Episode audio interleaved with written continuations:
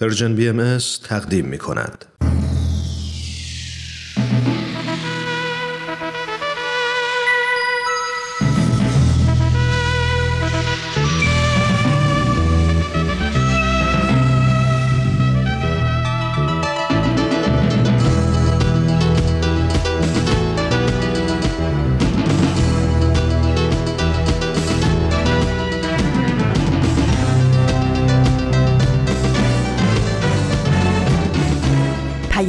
دوست. برنامه ای برای تفاهم و پیوند دلها.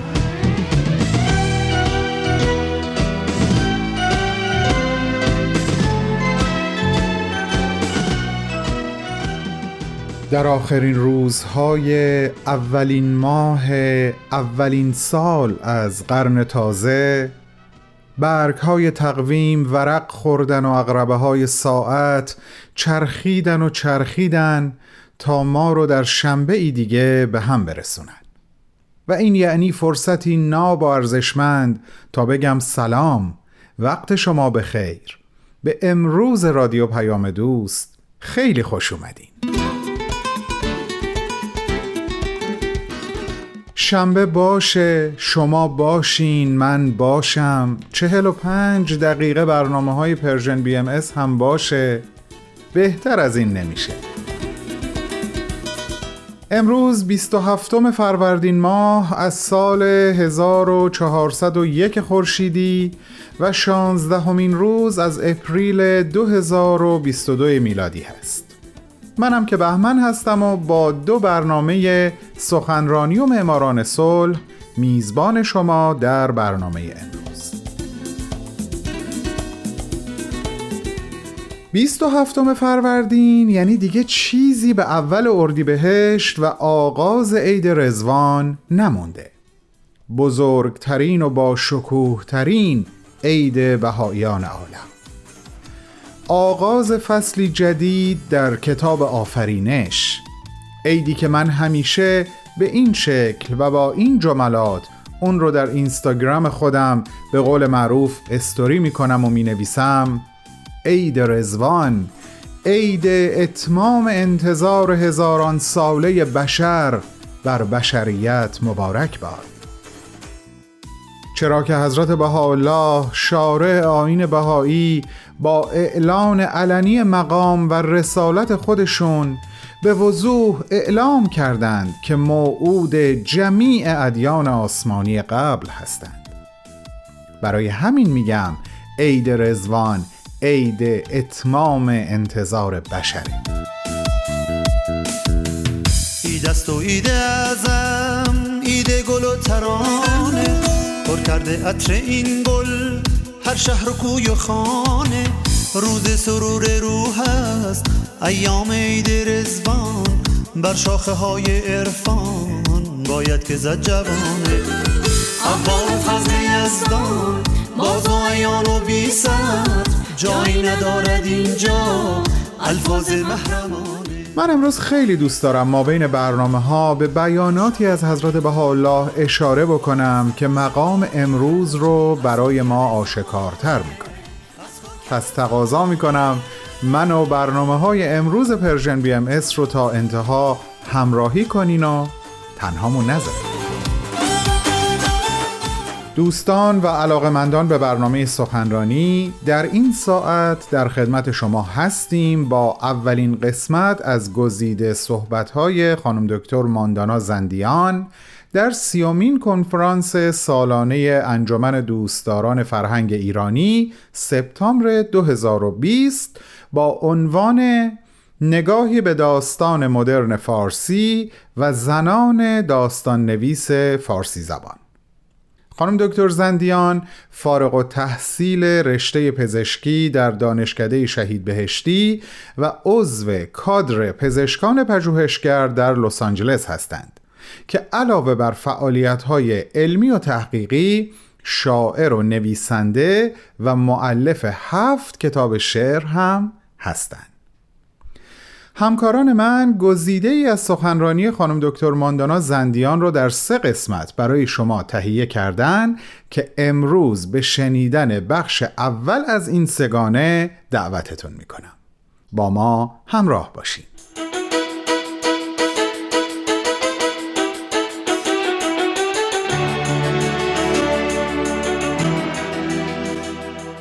همگی به خیر. سپاسگزارم از انجمن دوستداران فرهنگ ایرانی برای فراهم آوردن امکان ارزنده با هم بودن ما در این فضای فرهنگی که به تعریفی وطن ماست.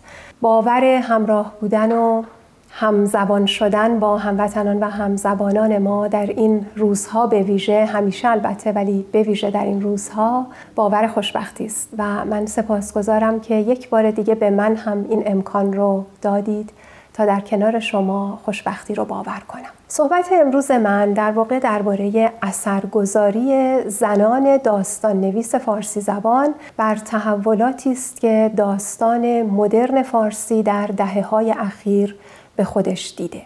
دلم می‌خواد که در همین ابتدا تاکید کنم که پرداختن به متونی که توسط نویسندگان زن نوشته میشه حالا در موضوع مشخص بحث ما داستانهایی که توسط داستان نویس های زن نوشته میشه به معنای بازخانی جنسیت محور متن نیست. نگاهی است به نقشی که زنان داستان نویس در شکل گرفتن بعضی معلفه ها، مزامین و مفاهیم نو داشتند و در واقع وارد کردن این مفاهیم نو این مزامین نو به ادبیات داستانی ما و به طبع اون به فرهنگ ما که فکر می‌کنم همه میپذیریم در درازای تاریخ در بیشتر مواقع گستره مرد سالار بوده. در چند دهه اخیر حضور زنان داستان نویس پرشمار در گستره نویسندگی طبیعتا با خودش مفاهیم نوعی به ادبیات داستانی ما وارد کرده. مفاهیمی که از تجربه هایی می آمده که به احتمال زیاد یا فقط تجربه هایی بوده که زنان داشتند یا در بیشتر موارد تجربه هایی بوده که زنان خیلی از نزدیکتر و با ظرافت بیشتری باهاش درگیر بودند. به عنوان نمونه یک مثال خیلی سادهش به ظاهر البته خیلی سادهش درگیر بودن زنان با محیط خانواده و فضای درون خانه است. تجربه که در بیشتر موارد مردها یا کمتر داشتند و یا اگر داشتند با اون ظرافت درگیرش نبودند و حتی اگر بودند از جمله مردان نویسنده شاید اون رو اونقدر مهم نمی‌دونستند که در ادبیات داستانی که خلق می‌کنن از اون سخن بگن. ولی ما وقتی که متون داستانی رو می‌خونیم که زنان داستان نویس فارسی زبان کار کردن و در اون از روابط و مناسبات اعضای خانواده بسیار صحبت کردن. در واقع ما داریم روندی رو که تغییر و تحولات اجتماعی داره در بیرون از اون چهارچوب خانه و خانواده در جامعه بزرگتر طی می‌کنه هم ملاحظه و مشاهده می‌کنیم. چرا که ما نمی‌تونیم اثرگذاری و اثرپذیری متقابل افراد انسانی و پس زمینه های اجتماعیشون رو نادیده بگیریم. یعنی وقتی که ما مطالعه می‌کنیم داستانی رو که یک نویسنده زن نوشته ما نه تنها از آگاه تر شدن و توانمندتر شدن زنان در محیط خانواده در مناسباتشون با شریک زندگیشون با فرزندانشون و یا با خیشاوندان دیگری که ممکنه در اون خانه با اونها باشن. نه تنها از این آگاه میشیم پی می‌بریم به میزان آگاهتر و توانمندتر شدن زنان در جامعه. و این هر دو که بسیار هم مهمه یعنی آگاه شدن و توانمند شدن زنان در جامعه ارتباط نزدیکش با آنچه که فضای داخل خانه و خانواده داره به ما بازتاب میده همچنین داره به ما نشون میده که فرایند تجدد در جامعه ما چگونه داره طی میشه. این موضوع رو این ارتباط ها رو و اهمیت این ارتباط ها رو من از بازخانی آثار دکتر نیر توحیدی یاد گرفتم و در این صحبتم به اون بسیار باز خواهم گشت زنان آگاه و توانمند در واقع مسائلی رو که در فضای به ظاهر ساده و کوچک خانه و خانواده مطرح می کنند به گفته دکتر فرزانه میلانی مسائلی جمعی و فرهنگی است که پاسخی جمعی و فرهنگی می طلبد. برای تنظیم آنچه که خدمتتون ارائه خواهم داد طبیعتا من نیاز داشتم به یک کار پژوهشی چون باید متون داستانی مدرن رو میخوندم و فکر کردم که شاید یک راه مناسب برای اینکه ما با دست های پرتری از این دقایق محدود بیرون بریم این باشه که من آثار چند نویسنده رو که روی دو موضوع تجدد و روی داستان مدرن فارسی زیاد کار کردند. بازخوانی کنم معلفه های مشخصی رو از نوشته های اونها بیرون بکشم و در داستان مدرن فارسی دنبال اون معلفه ها بگردم. در نتیجه من استفاده کردم از آثار دکتر فرزانه میلانی، دکتر نیر توحیدی، دکتر هورا یاوری، دکتر عباس میلانی و آقای حسن میر آبدینی و داستانهایی که نمونه های از اونها رو ارائه میدم برای اینکه صحبتم مستند و مستدل بشه و توضیحی هم داشته باشه در واقع این معلفه ها نوشته خانم سیمین دانشور، خانم شهرنوش پارسیپور و خانم مهرنگیز کار خواهد بود. اگر بپذیریم که داستان نویسی نوین با اون تعریفی که ما امروز ازش میدیم در واقع تاریخش ارتباط نزدیک داره با نوشته شدن دونکی شد پس از عمر آنچه که ما امروز می‌خوایم بهش بپردازیم حدود 400 سال میگذره. چرا که دونکی شد در قرن 17 میلادی نوشته شده. کارلوس فوئنتس یک نویسنده مکزیکی است که در مقاله‌ای که درباره دونکی شد نوشته میگه اگر از من بپرسند عصر جدید از چه زمانی آغاز شد؟ می‌گویم از زمانی که دونکی شد در سال 1605 میلادی دهکده خود را ترک کرد به میان دنیا رفت و کشف کرد که دنیا به آنچه او می‌دیده یا دربارش میخوانده شباهتی ندارد. به این ترتیب به نظر من شد وارد یک جهانی میشه که همونطور که نویسنده داره میگه یک جهان کاملا بیگانه است و اون می‌دونه که برای اینکه با این جهان یک هماورد پیروز بشه یعنی در واقع در میدان زندگی در مبارزه‌ای که در میدان زندگی روی میده بتونه پیروز بشه باید یک من جدیدی رو در خودش بیدار کنه با این آگاهی که این من دیگه شکست ناپذیر هم نیست چرا که یک پدیده یک فرد انسانی مدرنه و در موضع انسانیت برابر با همه انسانهای دیگه. استوره یا افسانه یا نیروهای آسمانی از او محافظت نخواهند کرد. پس اون نیاز داره که خودش رو بشناسه نیاز داره که خودش رو زیر پرسش ببره خودش رو نقد کنه و نه فقط خودش رو گذشته و حال رو و محیط پیرامون خودش رو.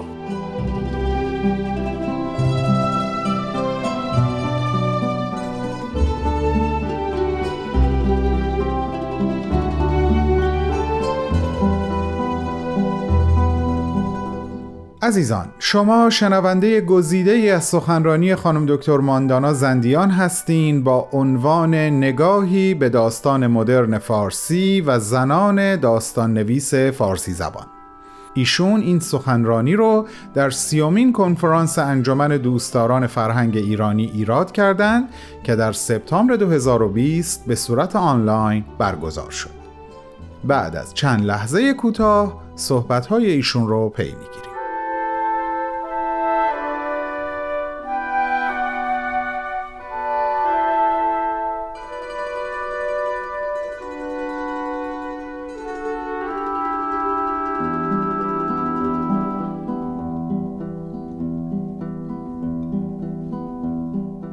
تمام این موارد یعنی نیاز به روبرو شدن با خود، شناختن خود، نقد خود و نقد پیرامون خود و کنجکاو شدن درباره همه اینها معلفه است که دکتر عباس میلانی در دل تجدد جای میدن و زیر عناوین انسانگرایی و شک و تفکر خردمدار از اصول بنیادین تجدد می‌شناسند. همچنین دکتر میلانی اضافه می کنند تجدد بر این گمان استوار بود که در ملکوت علم استوره و خرافه محلی از اعراب ندارد. و در واقع داستان مدرن جهان که ما امروز می‌خوایم به قسمت فارسی اون بپردازیم از این تقابل آغاز میشه.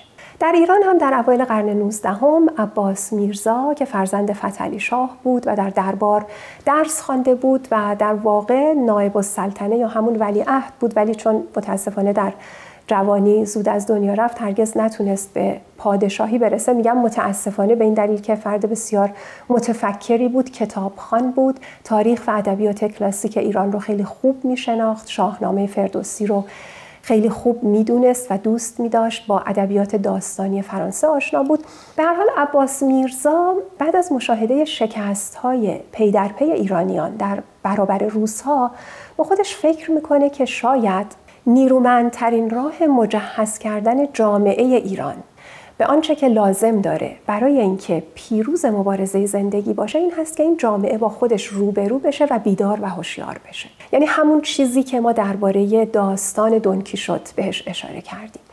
و در پی این به این پرسش محوری می‌رسه که چگونه میشه یک جامعه رو حالا در این مورد جامعه ایران رو بیدار و هوشیار کرد.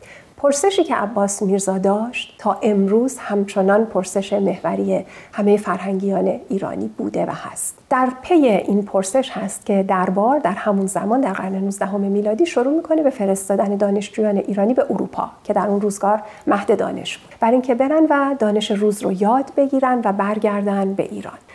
رفتن دانشجویان ایرانی به اروپا و آشنا شدنشون با زبانها و فرهنگهایی به جز زبان و فرهنگ ما و در واقع آشنا شدنشون به نوعی نمادین با جهانی که مانند دونکی شد با اون بیگانه بودن و باید کشفش می‌کردن و یاد می‌گرفتن که چگونه در این جهان پیروز بشن در ایران باعث تحولات بسیار درخشانی میشه. حالا در مورد ما که داریم موضوع داستان نویسی رو مطرح می‌کنیم باعث میشه که نخستین داستانهای مدرن فارسی در همین قرن 19 هم توسط روشنفکران آزادیخواه و ایران دوستی نوشته بشه که الزامن همشون هم داستان نویس نبودن. ولی اینها با همین پرسش محوری روبرو بودند که برای بیدار کردن و هوشیار کردن جامعه ایران چه می توانند بکنند.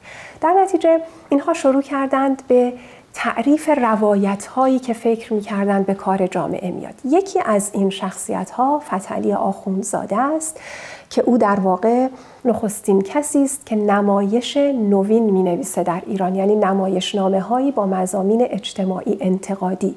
نمایش نامه هم به هر حال یک متن رواییه یک جور داستانه.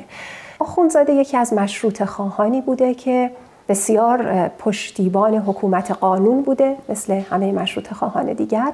و همچنین بسیار مخالف بوده با تفتیش عقاید شهروندان حالا حتی اگر اون روز کلمه شهروند استفاده نمی شده ولی افراد انسانی.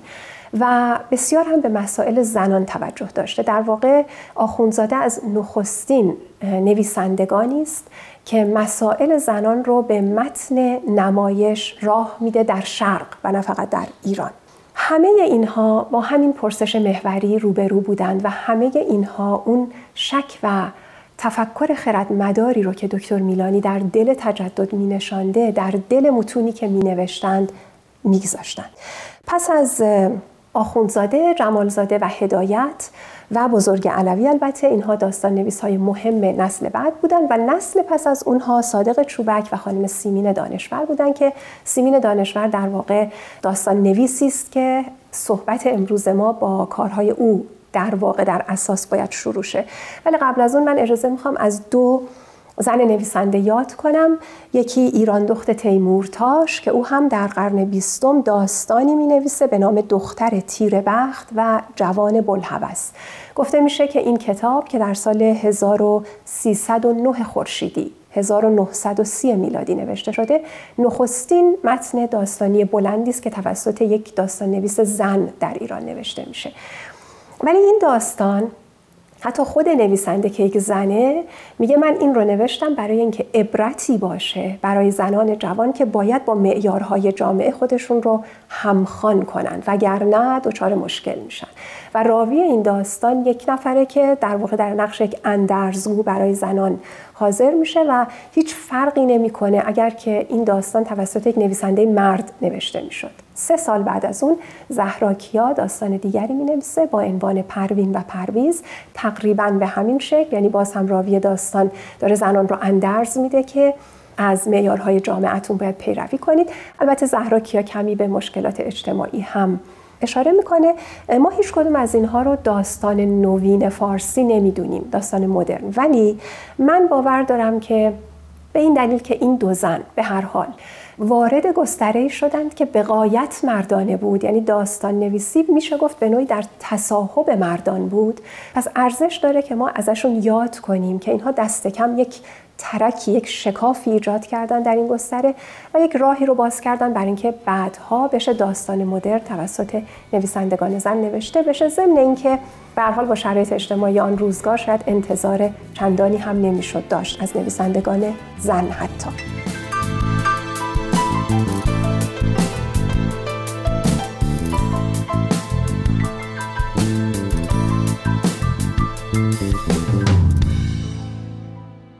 دوستان گرامی بخش اول از گزیده سخنرانی خانم دکتر ماندانا زندیان پزشک محقق و شاعر رو با هم شنیدیم.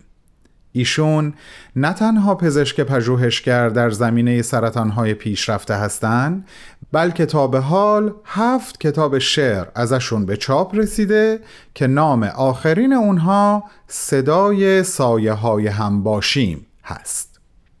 ازتون دعوت می‌کنم شنبه هفته آینده من و برنامه سخنرانی رو همراهی کنین برای شنیدن بخش دوم صحبت ایشون.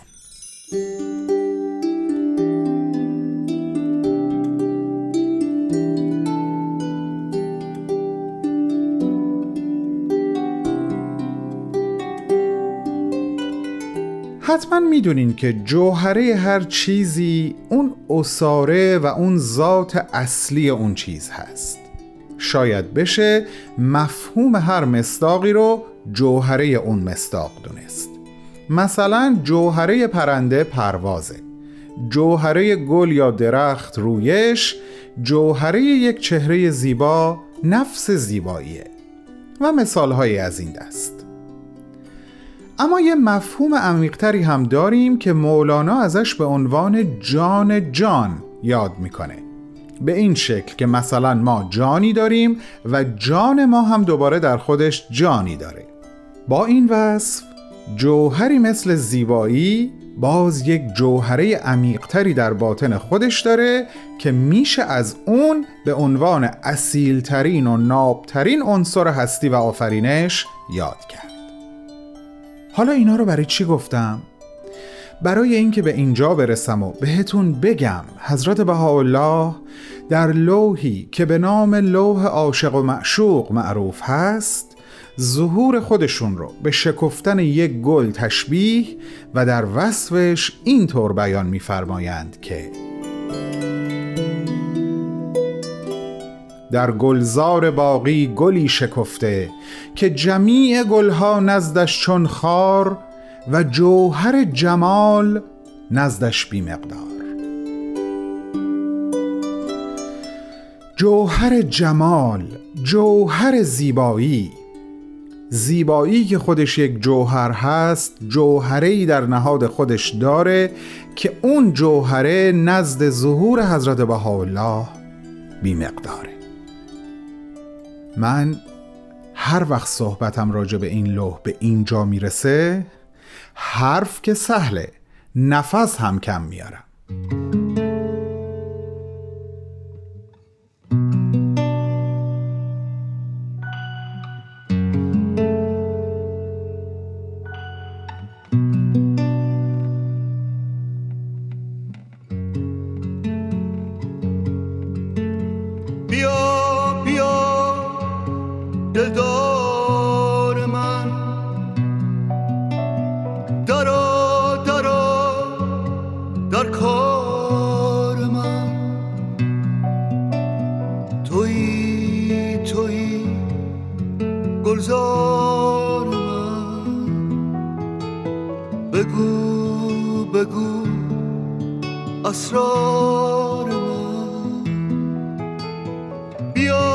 بیا درویش من.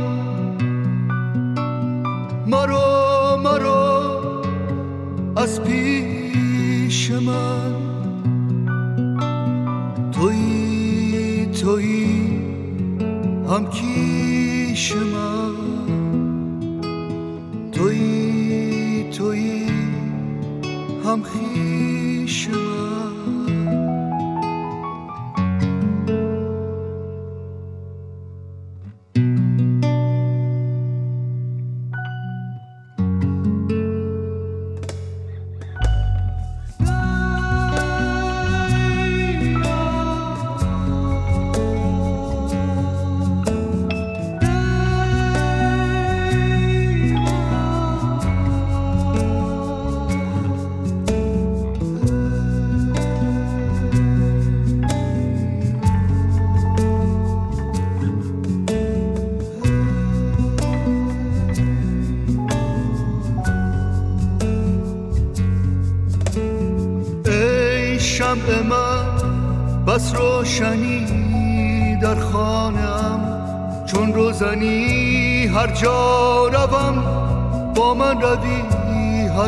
منزلی محرم شوی بیا بیا.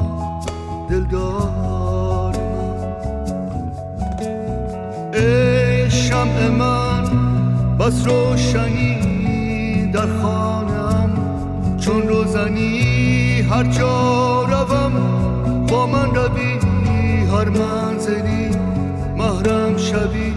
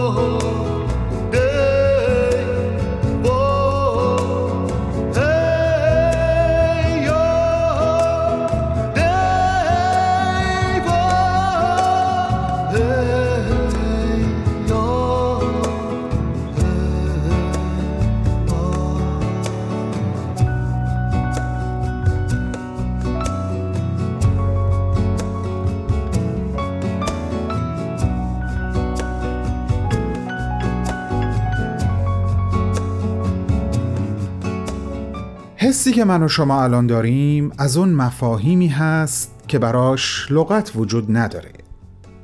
و هزاران بار شکر که ما احساسات و عواطفی رو تجربه می کنیم که از مفاهیم بی لغت محسوب میشن نه لغت های بی مفهوم.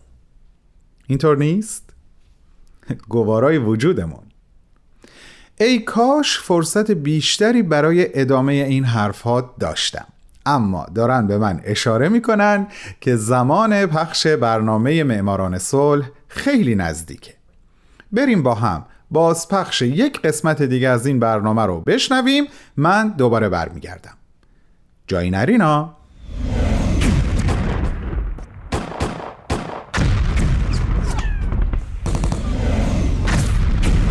معماران صلح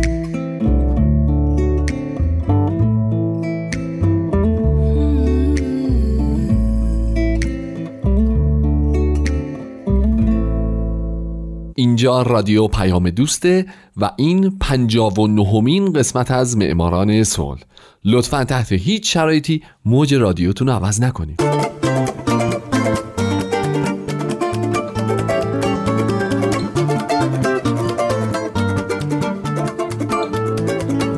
فارسی زبانان دوست داشتنی درود به شما. من هومن عبدی هستم مجری برنامه معماران صلح.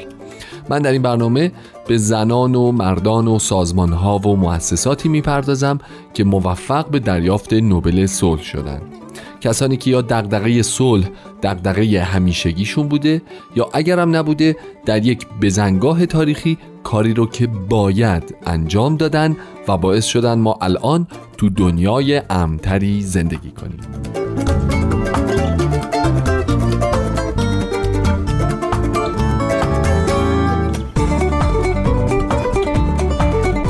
این هفته سال 1961 میلادی داگ هامر هولد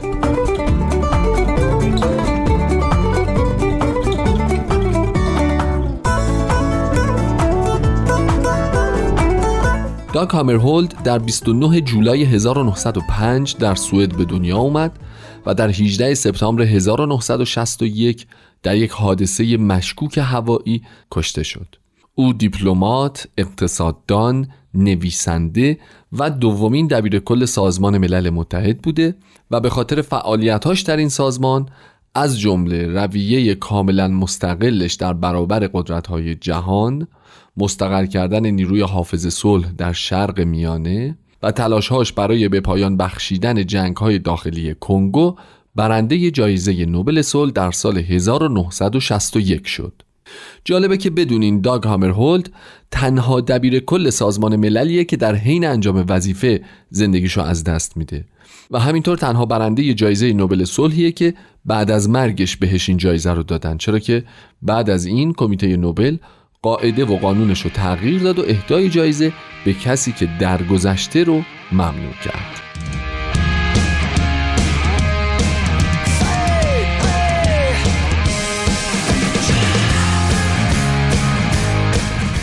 داگ کوچکترین فرزند از میان چهار پسر خانواده بود. او از پدرش که نخست وزیر سوئد و عضو دیوان عالی لاهه و فرماندار آپلند و عضو هیئت مدیره بنیاد نوبل بود و همچنین مادرش که فردی مذهبی بوده همیشه به نیکی یاد می‌کرده و می‌گفته که این دو تأثیر به سزایی بر شخصیت اون داشتن. هامرهولد در سال 1953 در یک برنامه رادیویی اینطور میگه که از پدرم که نسلا در نسل از تبار سربازان و دولتمردان بود این باور رو به ارث بردم که برای انسان هیچ چیز در زندگی رضایت بخشتر از خدمت صادقانه به وطن و به نوع بشر نیست. و از مادرم که نسلا در نسل از تبار اندیشمندان و دینمردان بود این باور رو به ارث بردم که یکی از مفاهیم بنیادی در انجیل اینه که همه انسان ها مانند فرزندان خداوند با هم برابرند و باید برخورد و رفتارمون با همه اونها همانند رفتارمون با پروردگارمون باشه.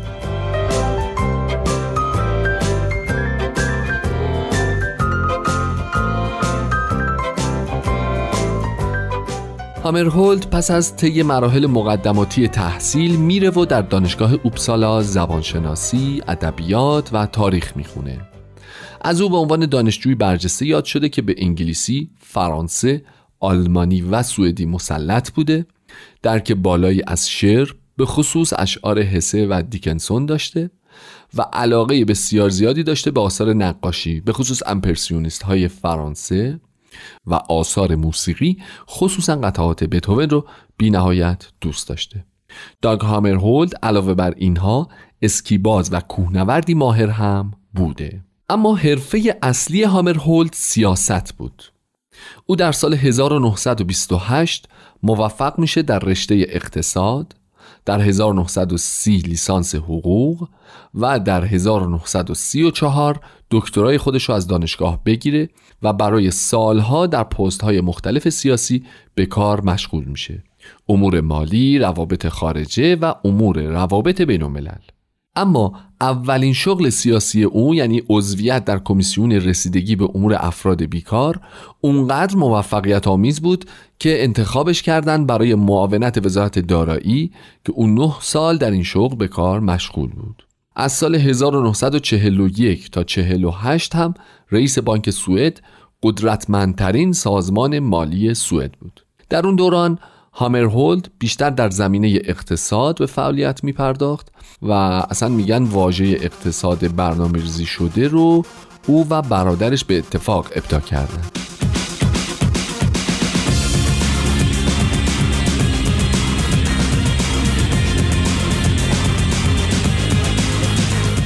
اما راه رسیدن هامرهولد به ریاست سازمان ملل متحد از سمت مشاوره مالی در وزارت امور خارجه سوئد شروع شد. بعد در سال 1951 قائم مقام وزیر امور خارجه شد و با اینکه عضو دولت بود از عضویت در احزاب سیاسی کناره می گرفت بعد از این پست او به عنوان نماینده سوئد در سازمان همکاری های اقتصادی اروپا فعالیت کرد و بعد نماینده سوئد شد در سازمان ملل و بالاخره هم در سال 1953 با 57 رأی از 60 رأی برای یک دوره پنج ساله شد دبیر کل سازمان ملل متحد. البته در سال 1957 برای پنج سال دیگه دوباره برای دبیر کلی این سازمان انتخاب شد.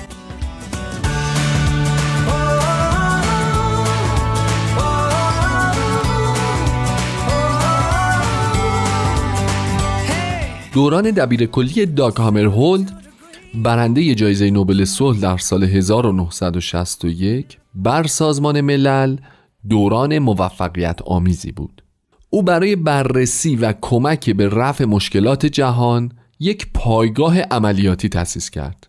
همچنین قوانین جدیدی برای چهار هزار کارمند این سازمان گذاشت تا به کمک این قوانین اونا بتونن بدون دخالت منافع ملی در کاراشون فعالیت بکنن و حتی یک مقر در سازمان ملل طراحی کرد به اسم اتاق مدیتیشن که افراد برن اون تو با خودشون خلوت بکنن تا بتونن در آرامش به کارشون مشغول بشن.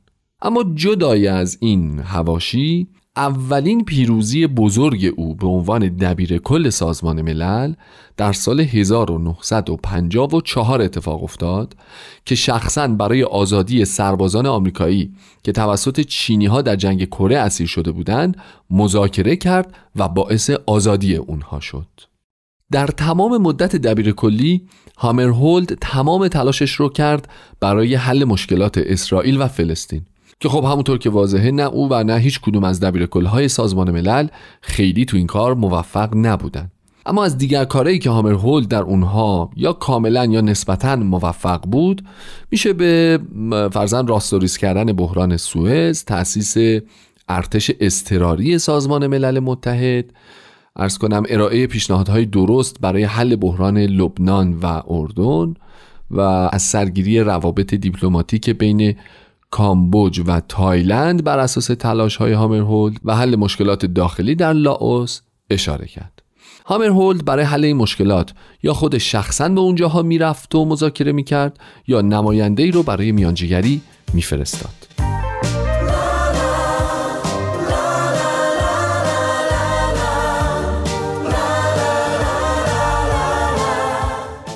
به واسطه حل این بحران ها و روش ها و تاکتیک های جدیدی که هامرهولد در سازمان ملل متحد به کار می برد این سازمان تبدیل شد به سازمانی فراملی و یه جورایی شد قوه مجریه برای عملیات صلح که تمایل زیادی داره برای حل های جهانی. یکی از این ها که باعث مرگ آقای دبیر کل هم شد بحران کنگو بود. جریان این بوده که در ارتش کنگو شورشی اتفاق میفته که باعث میشه یکی از استانهای این کشور اعلام استقلال بکنه. نیروهای بلژیکی مستقر در اون منطقه از سازمان ملل درخواست کمک می‌کنن. این سازمان هم به رهبری هامرهولد تلاشهاشو شروع می‌کنه برای حل بحران. هامرهولد شخصا چهار بار به کنگو سفر می‌کنه از جمله آخرین بار در سال 1961 که میره اونجا تا هم با رئیس جمهور کاتانگا ملاقات بکنه هم با رئیس جمهور کنگو تا یه جورایی با همدیگه صلح بکنن این دو. اما وقتی داشته می‌رفته کاتانگا هواپیماش سقوط می‌کنه و ایشون و 15 سرنشین دیگه هواپیما جونشون رو از دست میدن.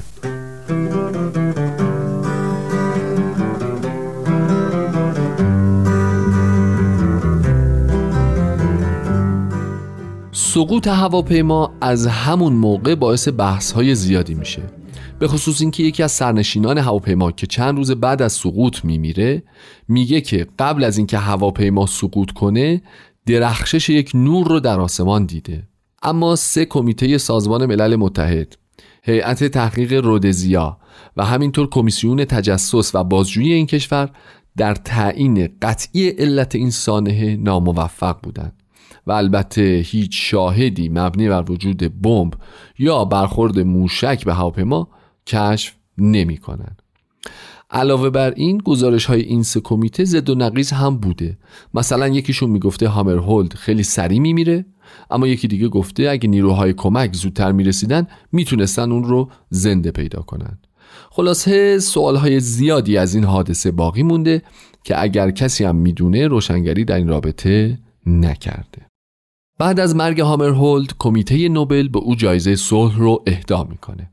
همچنین بعد از مرگش در مجله خودش یادداشت‌های او منتشر میشه که هامرهولد درباره اونها نوشته بوده که این کتابی است سفید حاوی مذاکرات خودم با خودم و با خدا. او در نوشتههاش به مرگ اشاره های بسیاری داشته. از جمله وقتی مرد جوانی بوده اینطور می نویسه که من و مرگ فردا یکدیگر را خواهیم دید و او با شمشیرش ضربتی خواهد زد به کسی که کاملا بیدار است.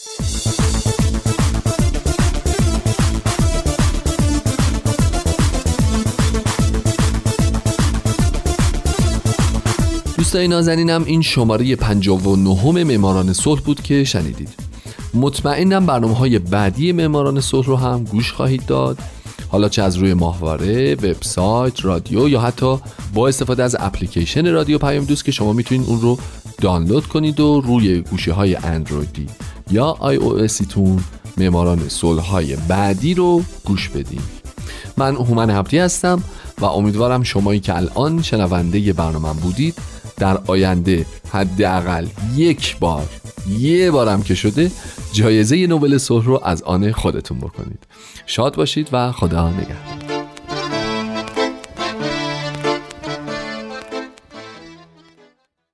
به نام خداوند مهربان. امروز آنچه دیده می شود گواهی می دهد و بندگان را به خداوند یکتا می خاند. بگو امروز آفتاب بینایی از آسمان دانایی هویدا. نیکوست کسی که دید و شناخت. آنچه از پیش گفته شد در این روزگار پدیدار. بگو ای دوستان خود را از دریای بخشش یزدانی دور منمایید چه که او بسیار نزدیک آمده. آن که پنهان بود آمده و خوب آمده. در یک دستش آب زندگانی و بر دست دیگر فرمان آزادی. بگذارید و بگیرید.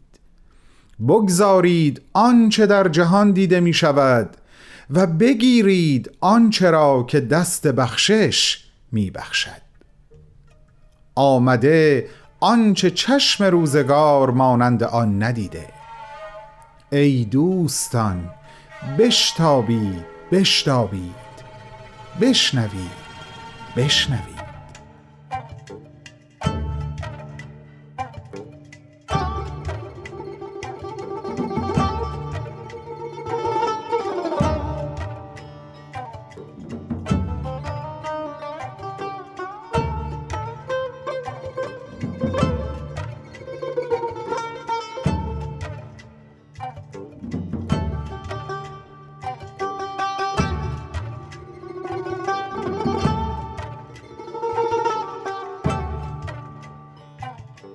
در دقایق پایانی برنامه امروز نمی‌تونستم به بیان دیگه ای از آثار حضرت بهاءالله جز آنچه که براتون تلاوت کردم فکر بکنم و احساس کردم زیباترین و گویاترین حسن ختام برای صحبتهای امروز همین بیان هست.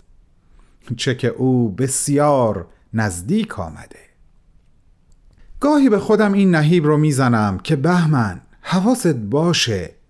نکنه نبینیش دقیقا به همین دلیل که او خیلی نزدیک آمده. یادتون هست وقتی تعلیم رانندگی می‌دیدیم معلم به همون می‌گفت گاهی ماشین ها اونقدر بهتون نزدیک میشن که شما در آینه های بغل نمی‌تونین اونا رو ببینین؟ باید سرتون رو بچرخونین تا دیده بشن؟ اونا نزدیکتر از اونی هستند که توی آینه نمودار بشن.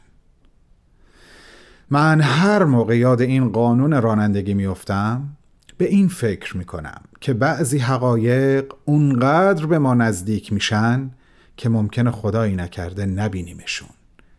اما همینقدر کافیه که سرمون رو بچرخونیم. اون وقت اونها رو خواهیم دید. نزدیکتر از رگ گردن. ممنونم که به حرفهای دل من در ارتباط با ظهور حضرت بهاءالله و عید رضوان گوش کردین این عید پرعظمت رو پیشا پیش به همگیتون به همه انسانها تبریک میگم و براتون روزهای خوشی رو در ایام عید آرزو می‌کنم. ضمن اینکه میگم برنامه های ویژه Persian BM رو هم از دست ندین درک جوهره همه زیبایی ها نصیبتون و خدا نگهدار.